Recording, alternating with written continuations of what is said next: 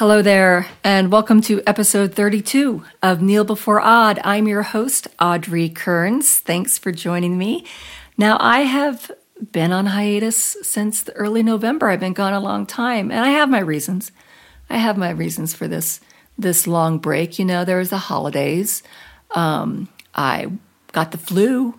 I liked it so much, I then got it twice. I had the flu twice in six weeks. It was fantastic. And then my mom fell down and broke her hip. So it was great hiatus.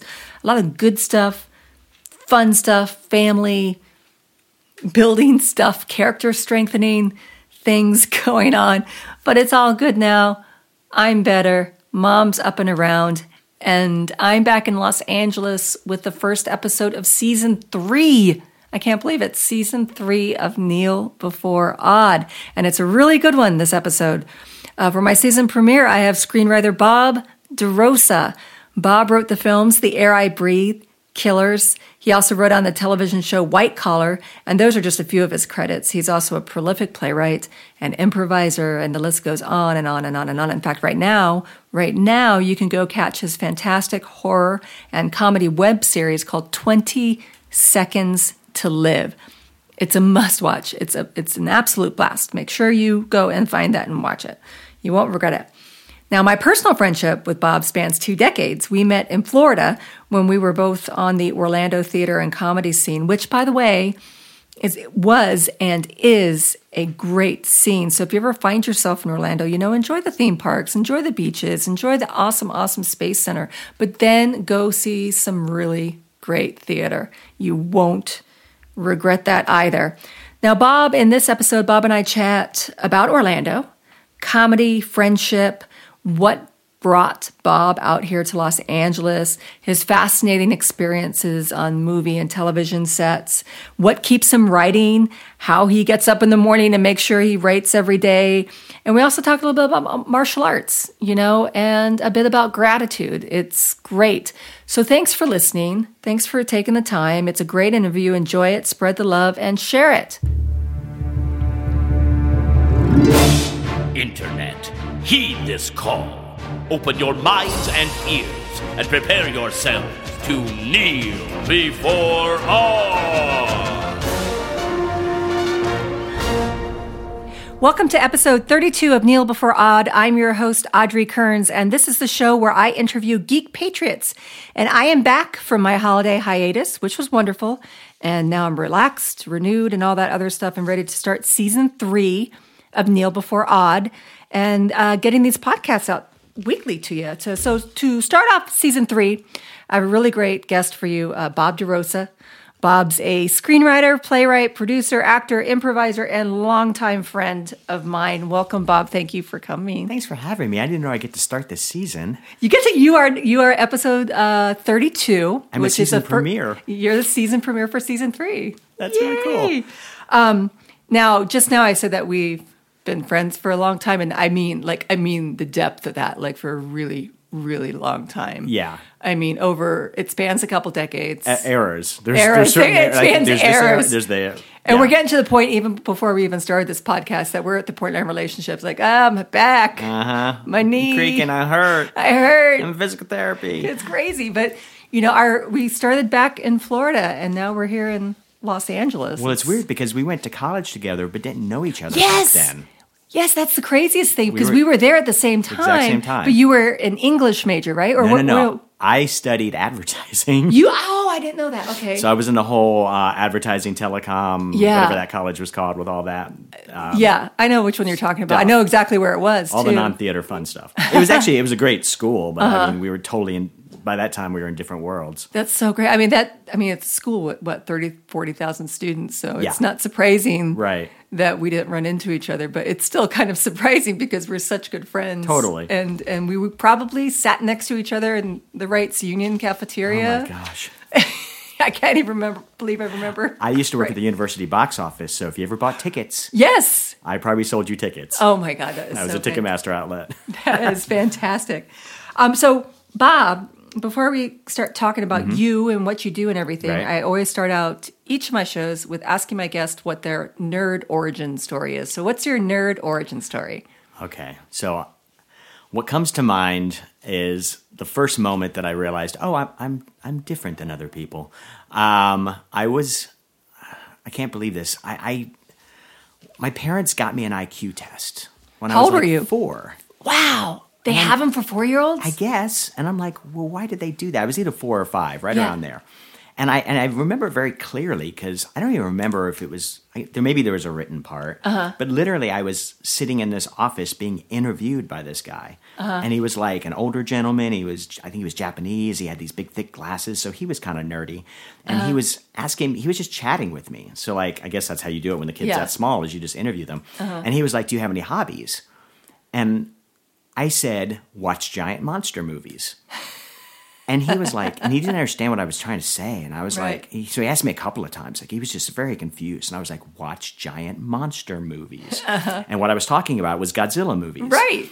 And he looked at me like I was the nerdiest kid he's ever seen in his life. and I had this moment of like, is this weird?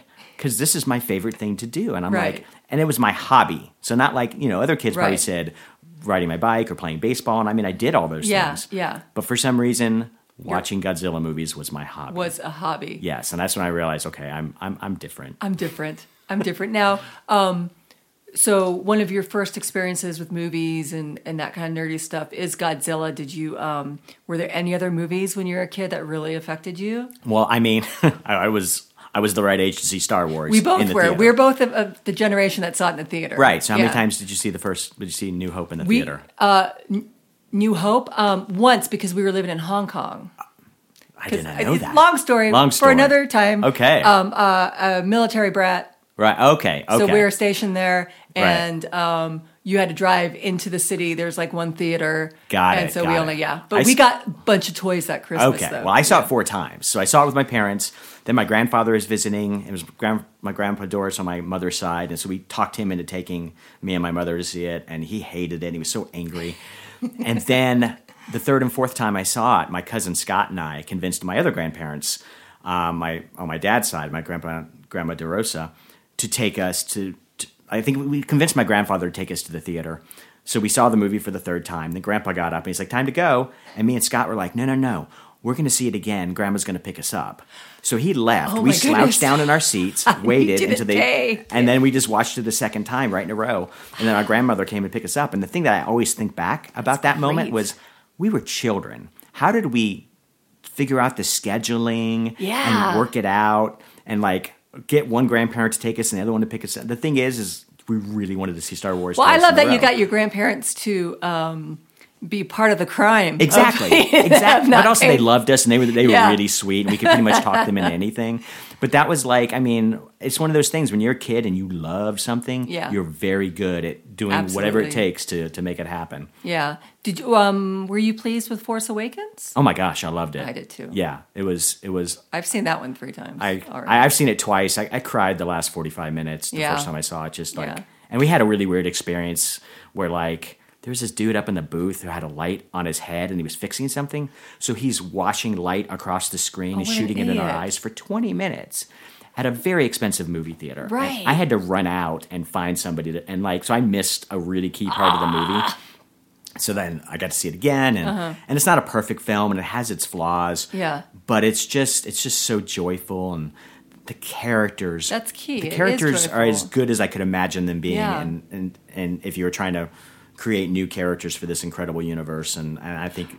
yeah, and they've got legs. The new characters Oh have, gosh! have have I such can't wait legs. to see, I can't wait to see them again. Like I love Yeah. seeing the old characters, but I love the new characters. Yeah, it was a great passing the torch much. because it's it's going to be about Rey and Finn and Absolutely. Kylo. And, and, Yeah. uh, oh boy, it was good. I really really enjoyed it. I didn't cry the first time. I um, I've explained it as if there is this level, like right when you go over the edge of a roller coaster, you get that feeling. Yeah. And it's before your stomach leaves you. Right. It's the anticipation. It's just the first breath. That's how I felt the first movie. Yeah, and didn't cry or anything. My husband cried. He was sobbing. Right. Um, you'd probably be upset that I said that. But Uh-huh. I, I, through the movie, I heard this, and I turned, yeah, yeah, and Brian's crying. And then the second time I went to see it, that's when I cried. yeah. It just everything hit me, and I cried. I was just like, oh my goodness. Be- because I write movies, I, Yeah. the, first time I saw it, I was I spent the first half of the movie just marveling at the choices. Like, oh, that was smart. Uh-huh. Yeah, Oh, it was a yeah. good thing they did that. Oh, I'm I'm sure that that was a that took them a while to get to that idea, but that was the, the right way to do. Like, I was just Yeah. thinking about it professionally, Right. And then you know. And then he starts walking towards the bridge, and I'm like, "Oh, I, I can't stop crying because I know what's going to happen." And- yeah, and then and then I'm just over the over the. And my wife, same thing. She didn't Yeah. Uh-huh. cry at all the first time, and then and she loved it. But Yeah. she's like, "Oh, my husband is sobbing." And next to us, next to us was some guy, I don't know, 20s or 30s, and he sh- and Jen said she could feel his like his energy vibrating Yeah. off him, and he's sitting right next to me, and he hummed every music cue. Wow. It was like da da da da da da da da during the movie. So like I'm getting like an extra soundtrack in my ear the whole time. So his joy was weird. just and fantastic. It was, That- uh, that- it was that's yeah, it was the best. The third time I went, uh, I went with um, some mutual friends of ours. Uh, one of them being our friend Megan, and um, she's of uh, the first generation to right, see right. the movie too. And she had a different. You know, I was sad and I got upset at Han and everything. But when it happened, she started sobbing, and it wasn't her first time seeing the movie. She'd already Right. brought her son to it and everything. And I asked her after the movie, she goes, "You know, she was like an adolescent when it came out." Uh-huh. She said, "You know, and Han Solo was everything." Yes, that's right. It was everything. So it was like it reminded me of what my stepdaughter says about watching Toy Story three right. because she grew up with that. That came out at um, when she was a kid. Then there was Toy Oh Story gosh, two, yeah, and then yeah. the final one came out when she was like twenty. Right. And so I thought it was a really great movie. But she, who rarely cries in movies, was was sobbing Yeah. at the end because she's like, it's you know everything is done, everything. Yeah. th- there's a full circle there. You know, so that's the great thing. I cried at Toy Story 3. I cry at movies. I, I, I cry cry at not only at sad stuff, I cry at like the cinema of movies. Like Yes. just ma- like stuff where it's all working together and it's Yeah. triumphant. Oh, Absolutely. Yeah, it's, it's it's a very passionate thing. Right. And it's a very beautiful thing when things come come together like that, especially when you know all the machinations, you Of know, course. of what goes into a movie like Right. you do. It, it must be very, you know, because my husband, since he's a um, television writer, he does what you were talking about with Star Wars to TV shows. Okay, I see what they did there. Right. Mm-hmm. Right. Yeah. So sometimes when I look at him and he's totally engulfed in laughter or something where he's able to just get into the show without thinking of how everything goes. Yes. It's like, oh, I know this is a good one. Totally. really enjoying that. Um, but before you go into any um, other stuff, I wanted to get this uh, right off the bat. I want to talk about um, a web series that you have Yes. online right now called 20 Seconds to Live. And I want to talk about it first up because I want all the listeners to know this is something that you can go listen to right now. I mean, not right now. Please listen to the rest of the interview. But it's online. It's a web ser- anthology series called 20 Seconds to Live. Can you tell me a little bit? Yeah, sure. It's uh, I co-created it with um, with Ben Rock, who's a very good friend of ours from Orlando as well. And Ben uh, was a production designer in the original Blair Witch Project, and he's done tons of he's directed features and viral campaigns and shorts and all kinds of amazing stuff. And um, he and I do a lot of theater together because we have frustrating careers in film and TV where we just want to make stuff. So we Right. we do a lot of theater, and it was one moment where he was like, you know, if we can uh, put a little more effort in this, we can actually make something. And so he pitched me this idea. It's 20 seconds to live. Each episode's really short, like two minutes long. They're in, it's an anthology series. So There's always a brand new set of characters, some kind of Mm-hmm. situation, and then a timer comes on screen, counts down the 20 seconds, and at the end of 20 seconds, somebody's going to die. And what you don't know is who's going to die or how. Exactly. And we try to we try to keep it keep you guessing. Uh-huh. We try to make it funny. It's very dark. Some of them are gory. Some of them are not. Um, we uh, our producer Kat Pasiak produced the first seven episodes, and she's amazing. And um, we get to work with some really cool kind of like Yeah. horror icons. We get to work with Derek Mears, Yeah. and Graham Skipper, and uh, um, we got a lot of cool like horror directors and cameos. We got Tom Holland who did the original Child's Play, and He was great. Yeah, He's in it for a second, and he's yeah, he's yeah, and so it was it was um, it was it's just a, a really fun kind of we're, we're inspired by the old Twilight Zones and all the old old school. So it's, is it, would you say so? Twilight Zone um, is it a little bit of horror meets It- comedy we- meets I- paranormal? I always pitch it or- as a horror comedy, Right. And uh, uh, the fun thing about it, one of the reasons we love doing it, is we can kind of really play with that genre. Uh-huh. So like, there's all kinds of different, you know, there's there's there's a demon episode, there's an evil doll episode, there's an episode that's just a crazy accident that happens that has no horror whatsoever. Mm-hmm. Right. But there's always something that keeps you guessing. There's always something that's a little bit wrong about it. Like you're like, Yeah. ah, I can't believe they're going to go. Oh, they went there. It's great, especially because as as Bob said, they're they're they're about two minutes long, and when the twenty seconds come up,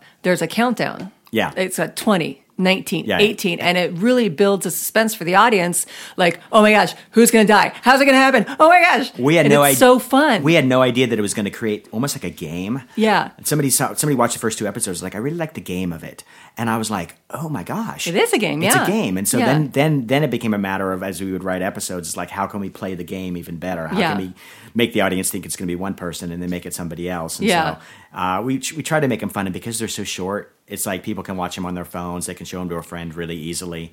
Yeah, And- they're they're they're great nuggets to have, especially um, you know if you're working bankers hours throughout the week and you have a little break breaks. They're great little gifts to yourself just to Cool, well, get you. onto YouTube or um, Aeroscope. Right? Actually, it's Aries? ariescope.com. It's A R I E S C O P E dot com. It's Adam Yeah. Green's website. Yeah. He did all the Hatchet movies Right. and Holliston. He's a great, you know, horror director in his own right, and he's been creating a lot of original horror content. Mm-hmm. And he was kind of looking for somebody outside of his family to to bring something in, and and we we heard it on a, on a, on, a, on his podcast, and I was Oh, like, really? and Ben had been a, a guest in his podcast, and I was like, uh, Ben, I think he, I think he wants us, and he, not knowing, I mean, so Ben submitted our stuff to him, and he was like, oh, this is exactly what we've been looking for, and so he presented all of our episodes, which we're very pleased. Oh, that's and great. So you can also find it on. Facebook and YouTube. Well, but- yeah, um, I was um, refreshing my memory. You know, it's like what you said about the game, the very first episode, which is its anniversary, called anniversary. Yeah, right? that was our first one, Yeah, yeah. you know, which is where you're introduced to the that part of it. You don't know.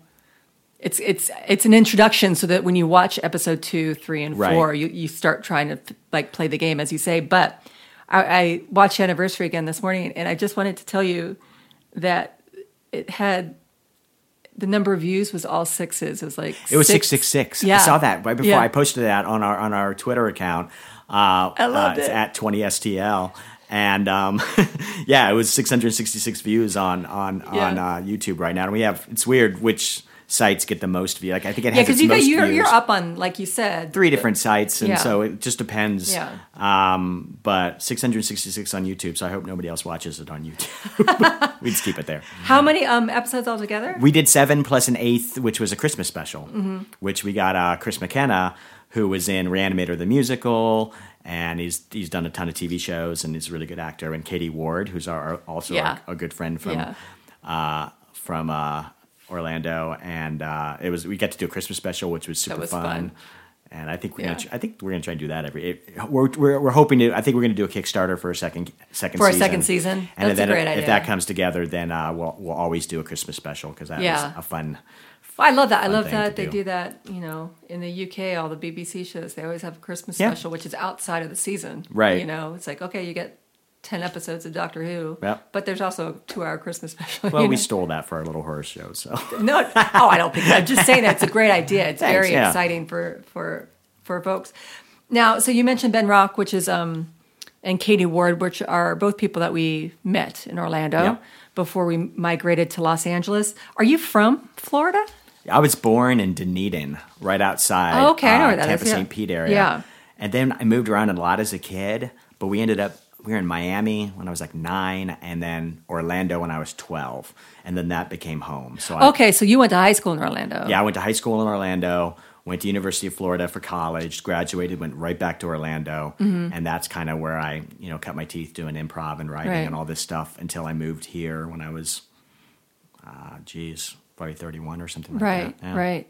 Um, so when you moved to Orlando, I mean, were you doing anything on stage in high school or in college, or because um, you are one of um, five guys? Is it five Yeah. guys in them? Yeah. Um, who were like a, a huge comedy sensation in Orlando with an incredible cult following. It's one of the best improv, improv groups I've ever seen.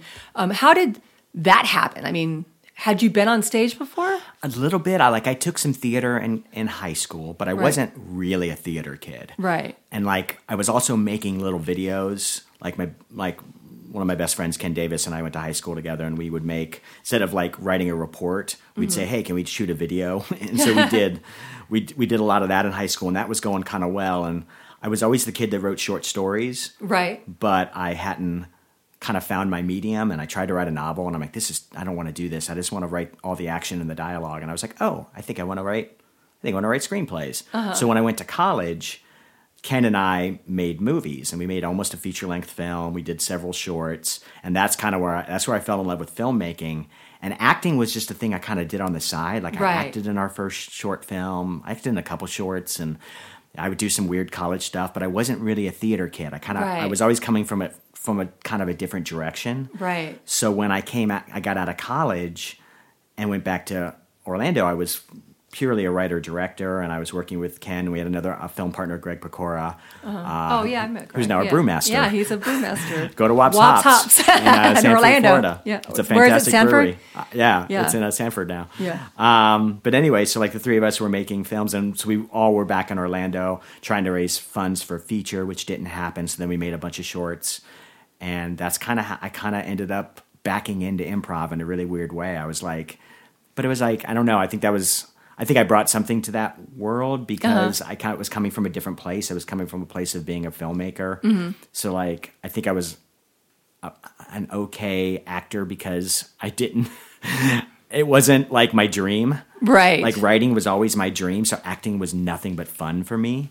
So I like I didn't really have a lot of ego. yeah, So there weren't acting stakes. no, it wasn't my for you. dream. I just Yeah. I loved, you know, I ended up kind of falling into improv and met the exact four right dudes and we formed an improv troupe called Did you meet Them. through classes? Is that how you Yeah. met them? Yeah, I Yeah. uh, at SAK. I um What made you want to take an improv class? Though? Um, I had worked at a, a small theater in town, and I was selling. I was basically signing people up for classes on a commission basis, and I wasn't making very much money. So I and I could hear the improv class through the wall. So I asked my boss, I'm like, "Hey, I'm not making very much money. Can I take a class for free?" He's like, "Sure." 'Cause like, this sounds like fun. Uh-huh. So I went in there, took an improv class with Ricky Mann. Right. Who um, was a fantastic improv teacher, and she didn't teach a real game style. She taught more of an organic kind of acting style form of mm-hmm. improv. And then, but I'm still making films, and I saw a show at SAK, and I saw an actor that I liked. So when it came time, we did this. Me and Ken and Greg did this science fiction comedy called Hardwired, and I'm like, we should get that guy from SAK. So I I called up SAK, and I was trying to get like, you know, trying to describe the guys, like kind of tall, kind of blonde, brown, I don't know, and it was Matt Young. Oh, was it? Oh, And wow. Matt Young was in the office with the guy on the phone trying to brainstorm who it could be. and Matt Young sent me his headshot. I pulled it out. I'm like, oh my gosh, this is the guy. This is So- the guy. So I cast him and Jonathan Mangum in this short, which I don't know if you've ever seen this film. It's, I, I it's haven't. ridiculous. I, I have to show you.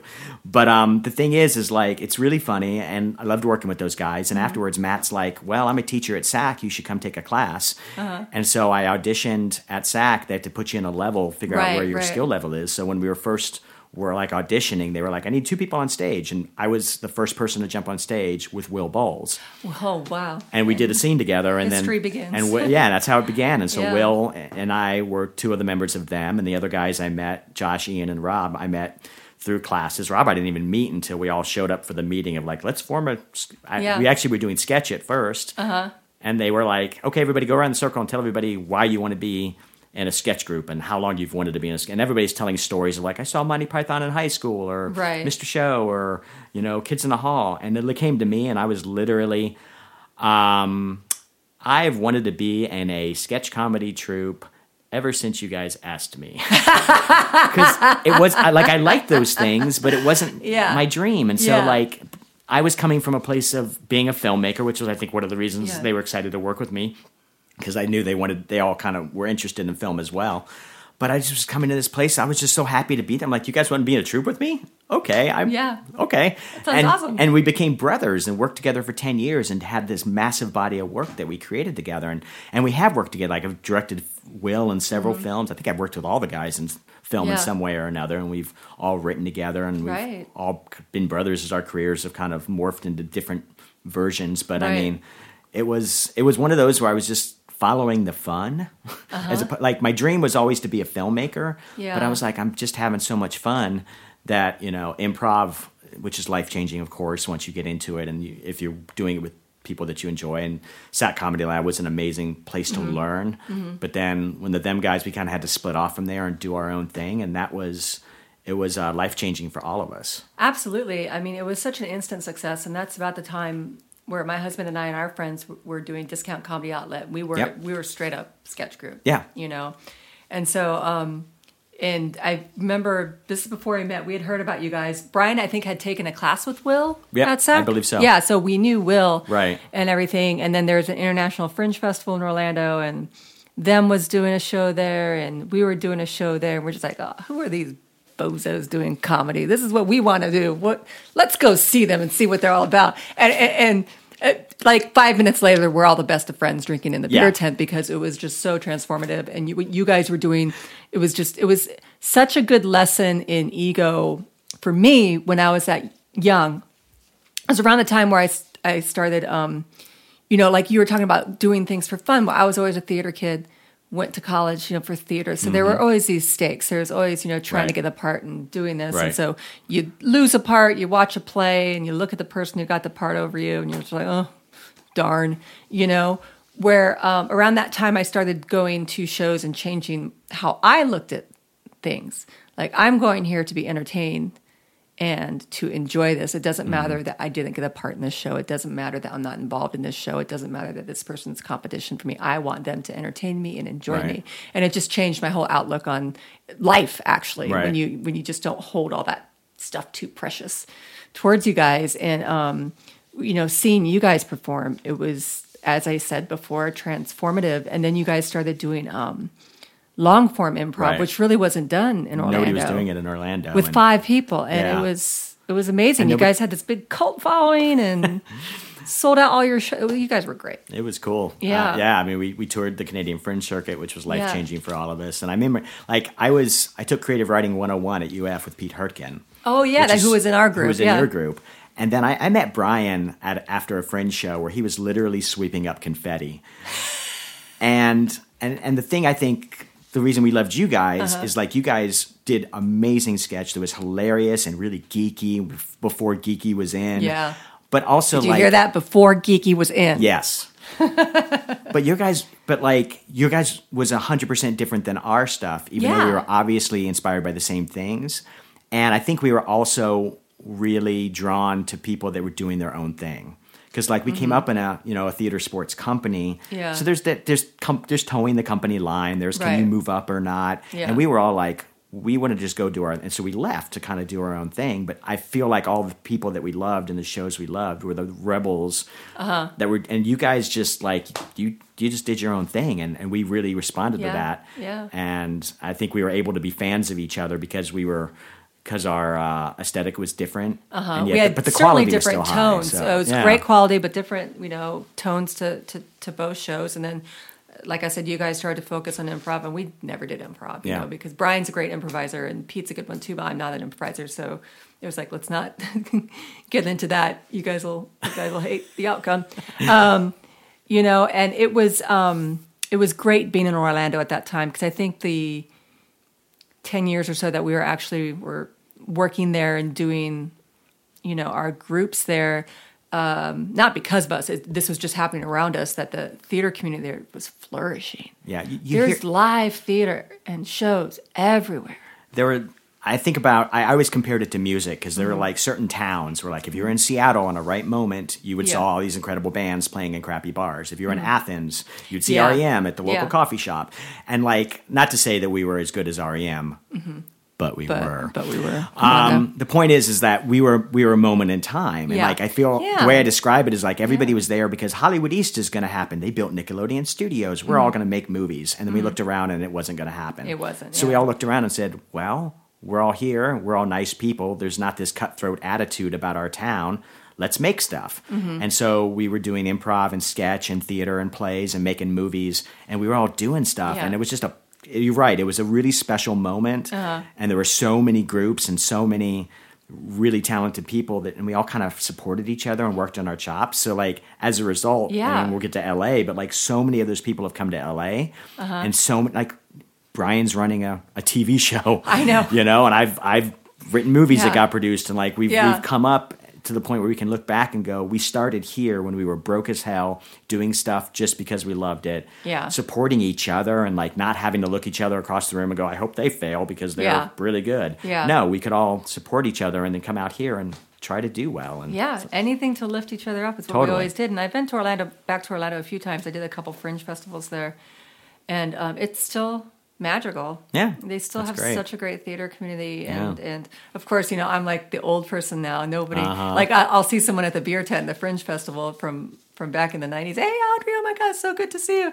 And I just see all these younger folks just sitting around laughing, getting Yeah. ready for their shows, and I just remember that excitement, you know, because it was really kind of like you know, fly by the seat of your pants theater. Because as you Yeah. said, we were all broke, Right. So when it came to props or anything that we needed, you know, Right. especially for a sketch comedy show, it was like you know, really small budget or no budget, Right. beg, borrow, steal kind of kind Yeah. of stuff. And that's uh, you see all these younger um, artists doing that, the fringe, and it, it's just very exciting. Well, it's also like it was before YouTube, so if Yes. was just is either you got a TV deal or you did comedy in your Yes. hometown and tried to build an audience. So, like, I, I meet, I, I recently met a young sketch troupe. They're in their twenties. They don't do live shows ever. Everything's on All they do is YouTube, and I'm like.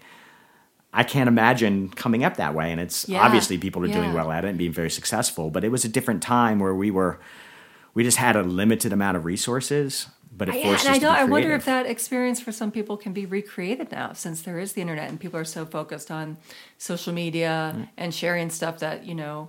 I It's mean, still- those live shows were. I mean, you you can put up a video online, and and that's awesome because you know you may be able to make a living from it. Um, but there's nothing like doing a show to a sold out house in some It's- basement of a building that's been converted to a theater for the Fringe Festival and, and having everybody in the palm of your hands and sharing an experience for an hour. Yeah, you know, like like my favorite Th- them show was actually a Fringe one, and I don't know if I've ever told you this. I forget exactly what was, the story was. There was some kind of apocalypse Uh huh. going on, which did lots of- that tracks. Yeah. Um, it was um, the Was it- Fringe. Was it Pervious Rex? Die Pervious Die? I don't know. I don't know. Um, You guys were on a theater that was on a corner, and there are like rafters up high, and there's an apocalypse, and somebody was chasing you, and I'm sitting up on a seat, and there's um, it's above the audience, and there's a bar in front Oh, of like me. the- oh, yeah, yeah. I And you jumped- run towards, and you jump, and you grab, and then you're like screaming in my face as if you're not to me, but you're part of it. It was your No, character because you're trying to escape something, and it was just I 100% remember that show. You do? Ryan Smith, back in the day, Ryan Smith, also a good friend Yeah. of uh, ours, told me that at the time it was one of the two best improv shows he'd ever seen in his life. And that was a scene when we were Yeah. all. I'll never forget It was it. a bunch of guys who visit a planet. Uh-huh. There's shape shifting aliens. So I was like up on the roof cleaning the space dust Yeah. off, and then I get surrounded by shapeshifters. And I had a moment like narratively like, oh, they're gonna kill me. And then I was like, F that, I'm gonna run.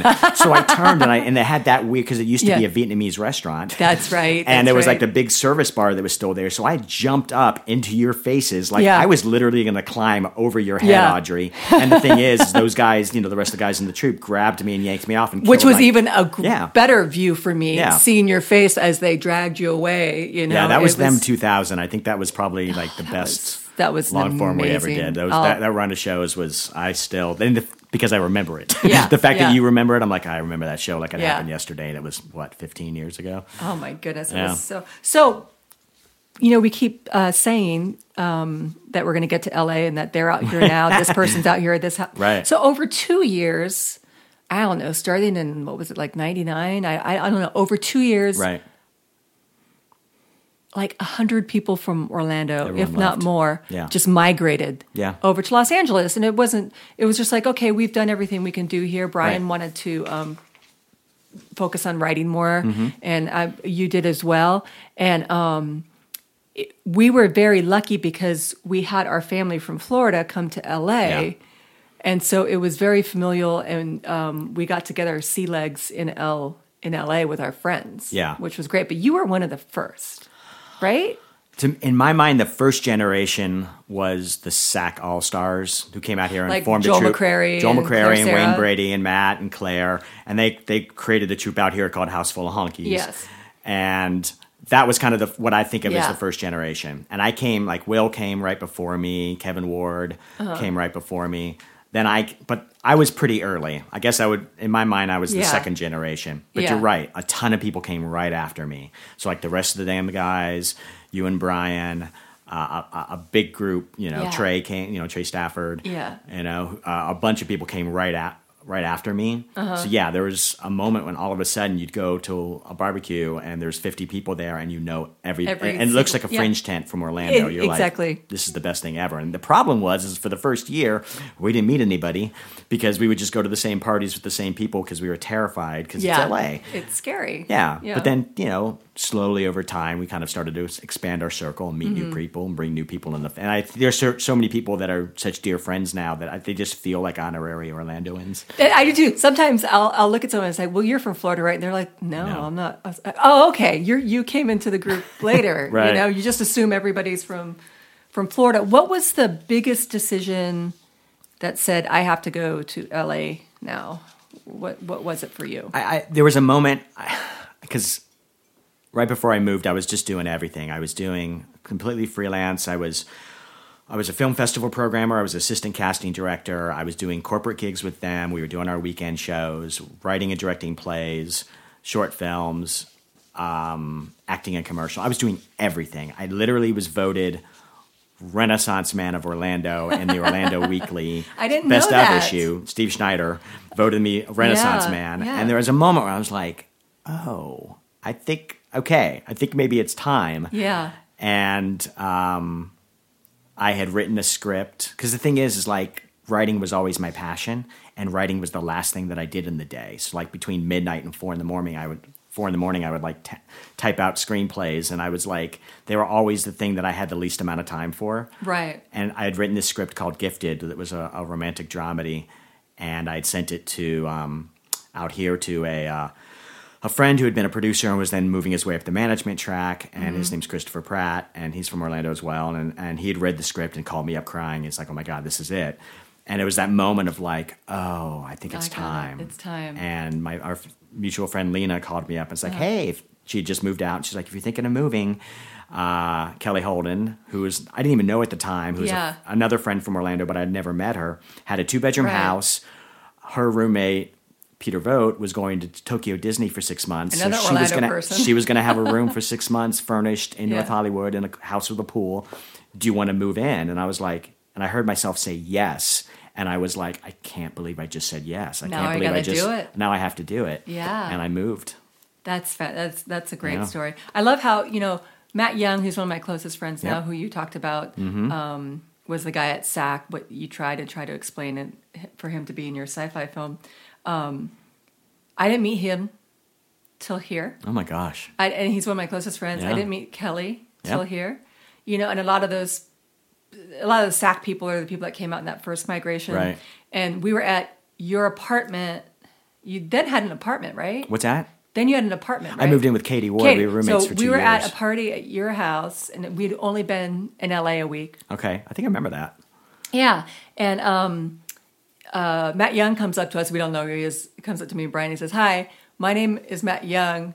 Everybody says we're supposed to know each other already and be really good friends, and that's how our relationship started. Because you know, it's like a friend of a friend is a friend of mine, kind Yeah. of kind, kind of thing. But you were also it, it was because you guys were both pillars of your part of the Orlando community. Like Mm-hmm. like it, it was like you guys were both comic giants from this small town, and yet you guys didn't know each other yet. It just I, I've- I've had that feeling. Yeah. amongst. It's like once you realize, oh, we're the these are people that do amazing things. They should know each Yeah. other, and of course, you guys are best friends. now and now we have a, a wonderful Yeah. writers group Yep, with, we with do. Matt and Brian and a whole bunch of folks.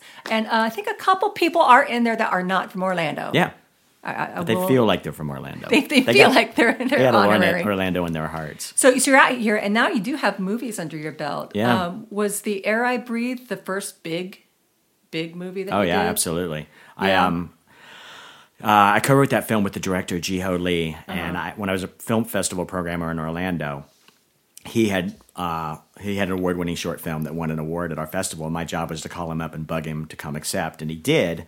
And we just hit it off. Yeah. And when I moved to LA, two weeks after I got here, Lena was producing an evening of my one act plays, and I invited Jieho. And I'm like, nobody ever comes to see your stuff. Uh-huh. Yeah. Especially now that I live Especially in LA. LA, Nobody yeah. comes to see anything. But he came and he saw it and he was like, he even knew I was a writer. And he was like, I loved your dialogue. Will you help me? I'm going to do my first feature in Korea. So I'm going to write it in English and then translate it. And so he brought me in, and it was four vignettes, and he brought me in just to write one of them. But I kind of helped him with the overall story structure, Right, and we right. chatted And there came a moment when he had a rough draft of the whole thing, and he showed it to me, and he was like, "It's not what I want it to be, but it's almost there. What do you think?" And I read it, and I was like, "Just let me do what I want. I know what you what you need it to be. Just give me two weeks." And it was like the craziest two weeks of writing I've ever done, and I just was exhausted by the end of it. But I handed him back a draft, and he was like, "This is it," and that's the draft.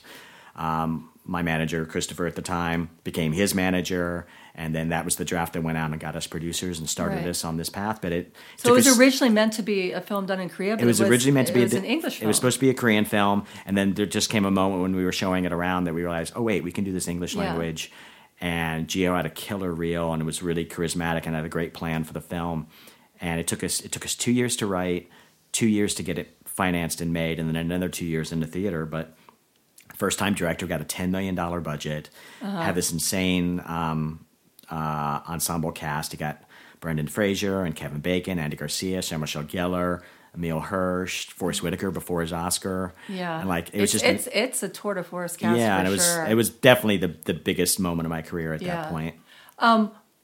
Were you on the ground for that for the whole directing of the film as well? Were you on set for the whole Yeah, directing? it was it was an amazing experience because like 'Cause So yeah, that's what I wanted to ask. I mean, what's it like when you you're you're on set? And first of all, it's your film. There, there's that that that you're dealing with. Right. That you're having your movie made. Yeah. You know, there's that. Um, but then you look up and you do see Forest Whitaker, Kevin Bacon, Sarah Michelle Gellar say words that you wrote, and they come out of their mouth. I mean, what was that like for you? it was surreal. It was it was it was mind blowing, especially because writers in Hollywood don't get treated very well. they don't often get to be on the set and be a part of that process. But because I wrote the movie with Jieho, he he protected me in that situation. Right. And so I was able. I was on set every day, except for the two days I had food poisoning in Mexico City. That's right. The whole thing shot in Mexico, right? whole, whole thing's not in Mexico City. Yeah. so I was on set every day, and the whole reason it was like Bob needs to be there for rewrites. What if we have to do rewrites? And we did a couple of rewrites, but the script we'd worked on it so hard and it was so tight that I ended up not needing to do much rewriting. So I was literally at the monitor with my headphones. I I shot all the behind the scenes footage. I Yeah. just made myself useful. I started Uh-huh. blogging and connected with a bunch of fans and kind of built an audience for the Right. film.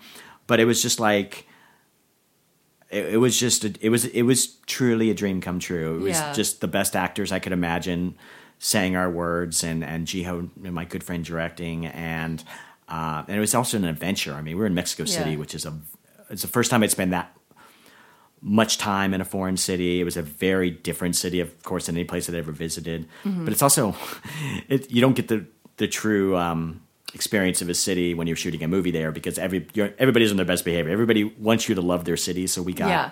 the red carpet treatment everywhere we went. But also, we just all we met. Most of the crew was Mex- was from there, and they were Uh-huh. all just so sincere. They just wanted us to love their city, and and it, I fell in love with it. It was a Yeah. beautiful experience. I've never been to Mexico City, but I hear it's absolutely gorgeous. It was. I mean, it's Yeah. it's. You look one direction and there's insane poverty and it's like so dirty and Mm-hmm. you're like, oh no, and then you look and you see the most beautiful artwork and the most beautiful buildings and just the the kindest people. Mm-hmm. Yeah. And so it was it was super inspiring creatively to, to be a part of the process and see these actors being, you know, just to watch them work and create, you know, their performances. But then it also is really inspiring me to me to go someplace else and do your work in a beautiful foreign city. So like it was kind of those two yeah. things together that were really inspirational for me. Yeah, yeah. Have you had an experience um, uh, um, where it was the opposite of that, where it turned out to be like a crappy experience on set, or um, Well, the joke is that I've had two feature films produced, um, which I'm very proud of because Uh-huh. Right. you know it's been I've had been a professional screenwriter for over a decade, and getting two movies produced is actually pretty good. yeah, Um, and I joke about it that my first movie, I was on the set every single day. I was in producer meetings. I was in the editing room. I was a part of the process. My second film, I had to stalk on Twitter. Oh no, like literally, I'm like, "What's going on today?" Ashton Kutcher punched a stuntman. That's sweet. I'm in Burbank in my wearing my robe. So yeah, I wasn't on set one day for my second film. yeah. And- Was that hard? Uh, because I mean, that that's two drastic experiences. Two like, drastic two experience. completely different. You know, I was just bummed because they shot in Nice, France, and I really wanted to Oh, go. that would have been a nice city to go to. but by that, and this is a whole story which we can get into or not if you want. I've actually I've written about it and blogged about it before. Um, by the time they shot it, it had been substantially rewritten, so the vision of the film was different than what I originally intended. right. Um, so it was, you know, and they had a different writer on set doing joke punch ups because it had become more of a romantic comedy where I'd intended for it to be more of an action film. Uh-huh. Um, and so it was bittersweet, but it wasn't heartbreaking. Right. There was a poem. there was a moment when I was able to kind of let it go, and I sent my baby off to college and said, right. grow up and be what you're going to be." And so, Right. um, Was that a long process for you to go through to be able to let it go? luckily it wasn't like um the way it happened is I'd I sold I basically optioned the film to Lionsgate right before the writer's strike, and they had a director attached. I did a bunch of drafts for that director and turned it in right before the strike. Um, so then, by the time the strike was over, they found a second director, and they brought me back on to work with that director. So first of all, it almost never happens that a writer gets to move on and keep working with a new director. Right. But then by the time, and that, I wish that was Phil Joanou, who's a fantastic director, and I got to do several drafts with him, and he taught me a lot about writing studio films. And there was a moment when maybe it was going to be a forty million dollar movie with The Rock starring, with Phil and directing, and that was very much still mm-hmm. my vision of the movie. And then a new person took over production at Lionsgate. Joe Drake took over, and he just said, "You know what? This is a romantic comedy." And it just the film just kind of took a turn, Yeah, and yeah. they and once you once it was that big of a drastic of a turn, they wanted to bring in new writers to kind of embrace the new vision, and and so it was a long process Yeah. of me kind of from a distance going, oh, it's changing, oh, Yeah. it's changing a lot. Oh, it's completely different now, but still the same because I still got credit on the movie and it was still my story. So it was it wasn't a drastic situation. I saw it happen, and it was incredibly educational Yeah. and weird and ve- uh, surreal in a different way. But also, like, I'm so thankful because the you know, like, Air I Breathe did not get a very much of it. Did not get a very large uh, theatrical release, which was a bummer. This film was on 3,000 screens, and Yeah. like my friends I went to high school with who lived anywhere in the country could go to their local theater and see it see the and have a date night and have a good Yeah. time. And so Yeah. I'm so grateful that it got made and it's still on TV and people still Facebook me all the time going, oh, I finally saw it. I loved it. Yay. And it's just- Gratitude's important. oh my gosh. And I Gratitude's so very important. absolutely. Yeah. Yeah, that's that, that's good. And of course, those two experiences, um, obviously, um, have led you to how you accept how you go through writing now. Yeah. Um, so, like the story you told about that film is actually not an uncommon one where No. things change hands Right, and right. a new person comes in as head of a department and everything changes. Yeah. So those were probably like super huge lessons for you at the time, but now you're not as surprised when you when you hear something like that. Oh, absolutely. It's Yeah. like when people people will see a movie and it's not very good and they'll blame the screenwriter. Yeah. And I can watch a movie now and sometimes I can feel studio notes Yeah. Just weighing down a writer to where Yeah. they can't do their best work. And yeah. I'm like, yeah. the truth about movies is very rarely do you know who to give credit to and who to blame. There's the credits, there's directed by, produced by, written by. Mm-hmm. Yeah. But you don't know what happened behind the scene and it's such a crazy That is a it? fact. It is a fact. That and like a true fact. Yeah, there's very Yeah. rarely do you really know who because it's it's it's made by committee, but uh, it's just it's it, the story is always more sometimes more interesting than the film itself. and it was you know truly an educational experience. But honestly, I mean that's that's why a lot of writers move into TV Uh-huh. because with TV, a you make more stuff, and b if you can create and run your own TV show, that's one of the few moments in Hollywood where a writer can actually make something and protect their vision. Be- That- yeah, that's why that's so many writers are moving into the television point. world right now. That that's a very good point. Now, speaking of the television world, because you've worked in television too um, for a short time, um,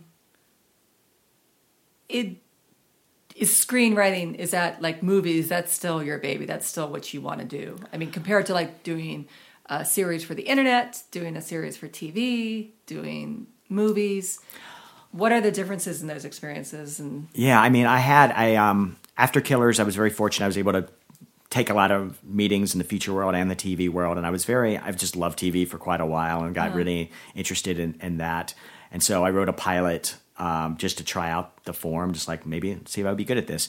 And it didn't sell, but it got me a ton of meetings. Mm-hmm. And one of them led to me getting a job on White Collar, which is one of my favorite shows at the time. So I got Uh-huh. Right. to work in the fourth season. I worked with a, an amazing writers room. I got to meet so many great writers. And because I was coming from the feature world, I was like, "Hey, can you guys teach me how to write TV?" And they're like, "Sure." That's can you great. can you tell us about the feature world? What what's it like? And so That's it was awesome. an, an amazing Yeah. experience Yeah. and and I was happy to get to work on it. I wasn't even guaranteed an episode, and I got to co-write an episode with Matt Negrete, who's on Walking Dead now.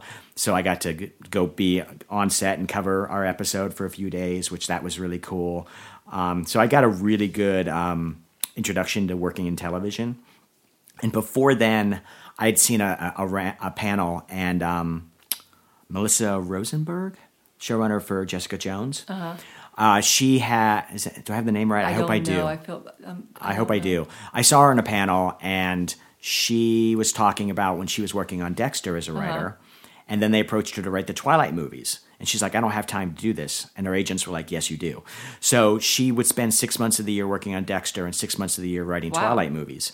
And a light bulb went over my head like, That's what I want. I want to. I would love to divide my life between both film and TV because I love them both. TV is more immediate gratification, a more regular paycheck. You get stuff on the air. Features are where my heart has been my entire life. So I still want to make movies and I want to turn my back on movies just because it's a tough time in the movie business right, Right. now. So I really do want to balance the two. And that's, you know, that Uh-huh. one year I worked on White Collar. That's the, the one year I made money both in film and TV. That's really neat. So that's kind of That's like I, I know it can be done. So Yeah. now that's I've been developing both Yeah. film and TV ever since, and I'm got a new pilot making the rounds right now, and you know I do the web series stuff just because it's fun. Yeah. Because you get so tired sometimes of having to pitch and ask. Just you're asking for permission to write. You're asking to be paid to write, and you know, and and and even when you haven't sold it, you're getting notes, and you're having to adjust what you're pitching or what you're you know what you're developing. Right. And so doing the web series with Ben was really just us saying we just want to do something for ourselves that's fun. We didn't spend any money on it. We asked our friends for favors, and we made something we were proud of, which was the whole point. Um, but the dream is still, you know, to keep writing Right. film and television, and Right. just to make, just to have a career making work that I'm proud of. Right. that's now, now you and Ben also did a lot of theater together. Do you think um, you made a comment, and unfortunately, it's true. It is hard to get people um, to come see plays. And Los Angeles, would you ever? You probably don't have time, but would you ever want to write? I'm writing two plays right You're, now. You are writing two. That's fantastic. I, I wrote. Um, I am a member of Sacred Fools Yes. uh, Theater Company in Hollywood, and uh, about to have their 20, 20th year anniversary uh, next year. Um, and I'm a proud member, and I've been writing there on and off for a long time, even before I was a member. And they have a late night show called Serial Killers. which is super fun. Saturday nights, five shows enter, three shows leave. So it's five ongoing serials. The audience kills two shows. The next, the, the surviving shows get to do a new episode the following week, where then two new pilot episodes go up against them. So you have to be on your game because the audience can kill you at any moment. And they always do at the end of the season. They do a big playoffs where they put the top 16 shows against the round robin, and they eventually crown a champion, and that champion gets to finish their story along with the runner up. And last season, Uh-huh. So I, i've never made it past top six. I've always getting voted out, and I'm always like, ah. And this last season, late in the season, I was just, I just had this weird idea, and I wrote a show, an action comedy called "All the Best Killers Are Librarians," and it was super fun. And Ben's wife, uh, Alicia Conway Rock, Yes. directed it, and Yeah. she was a genius. And my wife Jen played the evil librarian. Oh, that's Eleanor, fantastic. Yeah. and we won. We won That's the so playoffs, and so I took that. I took that show and I I com, I, com, I wrote it into a play, Uh-huh. and so that's a, it's going to be like an hour long show. And talk about First Circle, we're going to produce it at the Hollywood Fringe. Wow, that's June. fantastic! I can't wait. I am, I am Yeah. so there. It's so awesome that you still have that passion. Absolutely. you know, for for the stage and everything. And, and speaking of passion, Yeah. how's that for a segue? Oh, I like but- it. Well done. Um, something that's not even about um, art or, or creating is that you are really, really, really into kempo. Yeah. Into martial, Martial arts, yeah. Um, which is a very different. Can you explain what kempo is compared to other martial arts? Geez, kempo is a it's a combination of a, a hard style Japanese martial art and like a more fluid uh, Chinese like kung. Right. fu. It's kind of those styles combined, and so it's. It's interesting to do this with just words and not because usually I can Yeah, do a, can- I can do a couple of moves and go oh it's different. Basically, um, It's when you're fighting an opponent, you, you're using uh, combinations of blows. Uh-huh. So you're using kicks and punches, multiple blows coming at once. You do lots of. There's no like set techniques where it's like if this person does this, then I'm going to do that. It's very improvisational, honestly. Yeah. So it's like being able to react to any situation. And what it's really about, especially at the dojo where I train, which is the AKMA, the Association of Kempo Martial Artists in Burbank. Check them out; they're amazing. Um, they it's all about the spiritual energy of martial arts, which is about creating yourself to be bigger than the situation you're facing. Right. So, you know, somebody comes at me and they want to fight me, well, I'm going to I'm going to come at them with the energy of like I'm going to hurt you. So, I do that not to like bully somebody, but to let somebody know that I'm willing to take it all the way. Yeah. And basically to not have to fight. Uh-huh. And so that's so we we train. That's the the spiritual training we do. We do the physical and the mental training so that our bodies and minds are prepared to fight. And it's all about you know combinations of blows and blocks and and um, but also just being bigger than the fight and being bigger than your opponent. Well, I read that um, it's mostly a series of like defensive techniques because, um, and correct, obviously I don't per- do this martial art, so correct me please. And that um, um, it's not focused on how to start a fight, right? Well, you never want to. You never want to start a fight. Did you look up because it sounds like aikido? What you're saying? No, it's Kempo. Kempo? Yeah, it was Kempo. Yeah. I but then it, it- did go on to say that there's many different schools of thought. There are there are many know, it's different go- schools. yeah. It's it's a it's a hard martial art. It is punching and kicking and Yeah. crushing. It is the kind of martial art that if people jump if the apocalypse happened, Audrey, right now, and people Uh-huh. broke into your home with a bunch of pipes and wanted to kill you and I, I'm a sweet dude. And I Uh-huh. would still be like, I am gonna have to do what I have to do. And it's it's a martial art that teaches you how to kill somebody. Right. In that very rare opportunity, not opportunity. in that wonderful rare opportunity. what a. Freudian violent slip in that very rare moment when you have to do it. Yeah, And so yeah. it's it's it's a martial art that's it is a very hard. And the thing Yeah. is, is like I'm the sweetest dude in the world. So when people find out you. They see the kind of Yeah, martial art I study. They go, really? and- but yeah. I also I found the right dojo because our dojo, like I said, it comes from a place of the last thing you ever want to do is get in a fight Yeah. but also to be a person of peace, you have to let violent people know I can take it there if you want to go there. Right. Let's just not take it there. Let's figure out a different way to deal with our thing. so love that. It's really it's a very the philosophy and the spirit of it is what keeps me going and it's kept me going for close to seven years. I tore my ACL doing it three months ago and got surgery. Yeah. So I'm halfway through my physical therapy. I got three more months. By the way, kneeling before odd for this long on a surgerized knee, not fun. But I'm, Look, I'm sorry. But it's I'm doing it. It's part of the podcast. I'm doing it's it part for- of the podcast where you have to kneel. I'm doing it for Audrey. You knew. You, It's- you knew, it- you're doing it for me. I'm doing it out of friends. respect. We're, we're Okay. friends. That that um. Do you think, and this is, you know, as you know, and I've discussed this, I discuss this all the time. I have OCD, and so I'm very uh, lists and rules are Right. in my head, and Yep. that's why I'm not a good improviser, is because I need to know Yep. everything before it happens Okay. and everything. That makes sense. Do you think um, that you, your improvisational mind, the way your brain works, does help in kempo? I mean, even though they're two two totally different things, because if you you have someone coming at you with blows, is it just human instinct, the defensive moves that you Yeah. use, or is it? It's it's the thing to me is like improv, kempo, our creative lives. I feel it's all connected Right. because what what improv teaches you is to not be precious about your ideas. Uh-huh. Yeah. You throw you just you throw it against the wall because it's like if you don't like this idea, it's okay because I've got another hundred right behind it. Uh-huh. So that helps me. You know, it helps me in my writing. Helps you in a writer's room hundred percent when you're working on a TV show because you're always throwing out ideas, and it helps you in a fight Mm-hmm. because if some guy comes at you in a certain way and you've trained a specific technique, and then your foot slips and you fall down, and all of a sudden I can't do my technique. Well, I'm not done. I can still fight. I've still got a hundred different things I can do Right. and it's all connected it's all it's all coming from your heart as long as your heart and your spirit are in the right place and you're doing things for the right reason then you should be able to kind of to improvise in any moment whether you're on stage whether you're in a writer's room whether you're in a fight for your life or the fight. Right. whether you're protecting your loved ones it, it's all connected to me Yeah, no, I think that's fascinating. Yeah. It's a very fascinating philosophy. Um, so, with all that, with all that you do, to enrich your life and, and focus. You know, it sounds like Kempo brings Right. a lot of focus, and, and which is something you need in writing.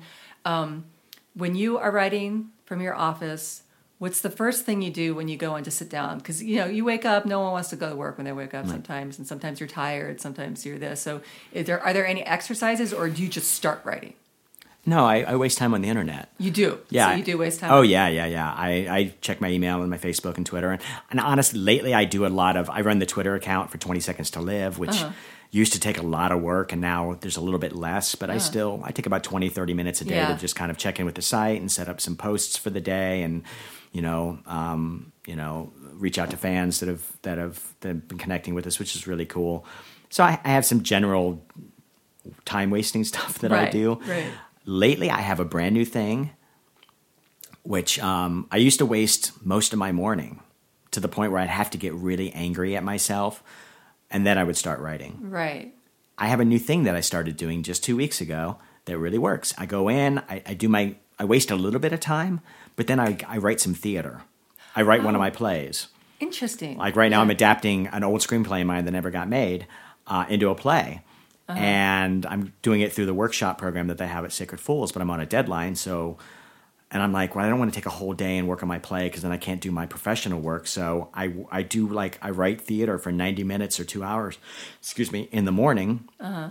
And that gets my mind kind of jazzed up. But then it's also like, well, I got to get right to my professional work because I've only got so much time left in the Yeah. day. And so I don't know if I could do that if I was like on a on a on a much more difficult professional deadline where it's like I got to be writing ten hours a day or something. But at the moment, it's working That's out working- great. So it's kind of almost like I warm you. up with theater, which is just fun and easy and passionate, Right. and then I get to the professional work, which can be challenging and difficult, but that's the job. Yeah. So that's kind of what I do. I've been doing it lately, and it's working so it's far. working. I like it. Yeah. I like it. Well, we're just about out of time. Um, I just I meant to ask you about music earlier, just because um, you and my husband share some music. I mean, like certain kinds of music and Right, stuff like right. that. That I didn't even know Brian was. Well, it's funny. Like I've never, I've I've seen a million concerts, and Uh-huh. I, I have like my concert friends. I don't think I've ever been to a show with Brian. I don't think you ha- had. I don't think you have either. And um, I never knew how much he was into metal. yeah, I mean, like 10 years into our relationship, you know, I, you know, and then um, I got into his car one day. We had to switch cars. And when I turned it on, it was, it was Dio. And it was Uh-huh. like full blast. you Yeah. know, I came in the house. I was like, man, I didn't know you liked Dio. And he's like, oh, because he was having a very rough season at this TV show he was Right, working right. on, and that's what that was he was doing. That's the keeping him sane is blaring metal on Mm-hmm. the way to work, the 15 minutes to work and the 15 minutes back, and everything. And then he said that you're Well, I a yeah?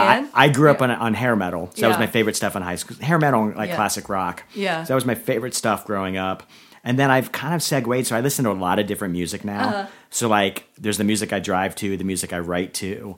You know, I love Radiohead. I love like Sigur Rós, and Yeah. you know, Well, here's you just you just remind me of a, a question. Uh, so here's three three different situations. Right. If you were if you had a couple hours to drive down like a beautiful stretch of road, Right. and it was relaxing, the scenery, everything, what would you want to listen to? That would be like one of the more kind of ethereal stuff I listen to when I'm writing, like Sigur Rós. Like Sigur Rós or something like that, Uh, you know. What about if you're in a super great mood and no one's at home? Yeah. It's just you. Right. You can play music as loud as you want. You just feel like jamming to something. Whether you're gonna Yeah, put like on- Iron Maiden. Either I'll be or, Iron or Maiden. punk rock. I used I used to listen to a lot more punk punk rock than I do now, but Uh-huh. uh some some Maiden is Right. always good. What about LA traffic? What's that? LA traffic. Uh, LA traffic. I just listen to um, just alt rock. I- I'll listen to a good. I I listen to uh, uh, a satellite station with a lot of different bands that I Right, like. right. Uh-huh. So I listen to just you know alternative rock or like flashback. You know, just so I can. It keeps it different because I'm listening to lots of different bands. That's So, like, great. yeah. I love it. I Yeah. love it. Uh, well, thank you so much for sitting down with me for this hour, Bob. You mean kneeling down? Kneeling down. I Thank you for kneeling. I, I thought it was going to be a deal breaker, but I can't. No. I can't break my, my, my pattern because I have OCD, and if I break my pattern and people don't kneel, then And by the way, I didn't, I didn't end. mean to insinuate that if people was the apocalypse that we wouldn't be fighting together. Yeah. if they were coming, I know I, I would trust you, Audrey. We'd have each other. I would do my best. You would have to take the bulk because I don't have any training. I don't Yeah. have any martial arts training. But, but, you um, got the heart, and the heart. I got is, the heart heart. is the most important thing in a I fight. I got heart and passion, You got heart and passion. and I know I'd want to survive. Yeah. and I know I want to survive with you. Absolutely. So there you go. We'd survive together.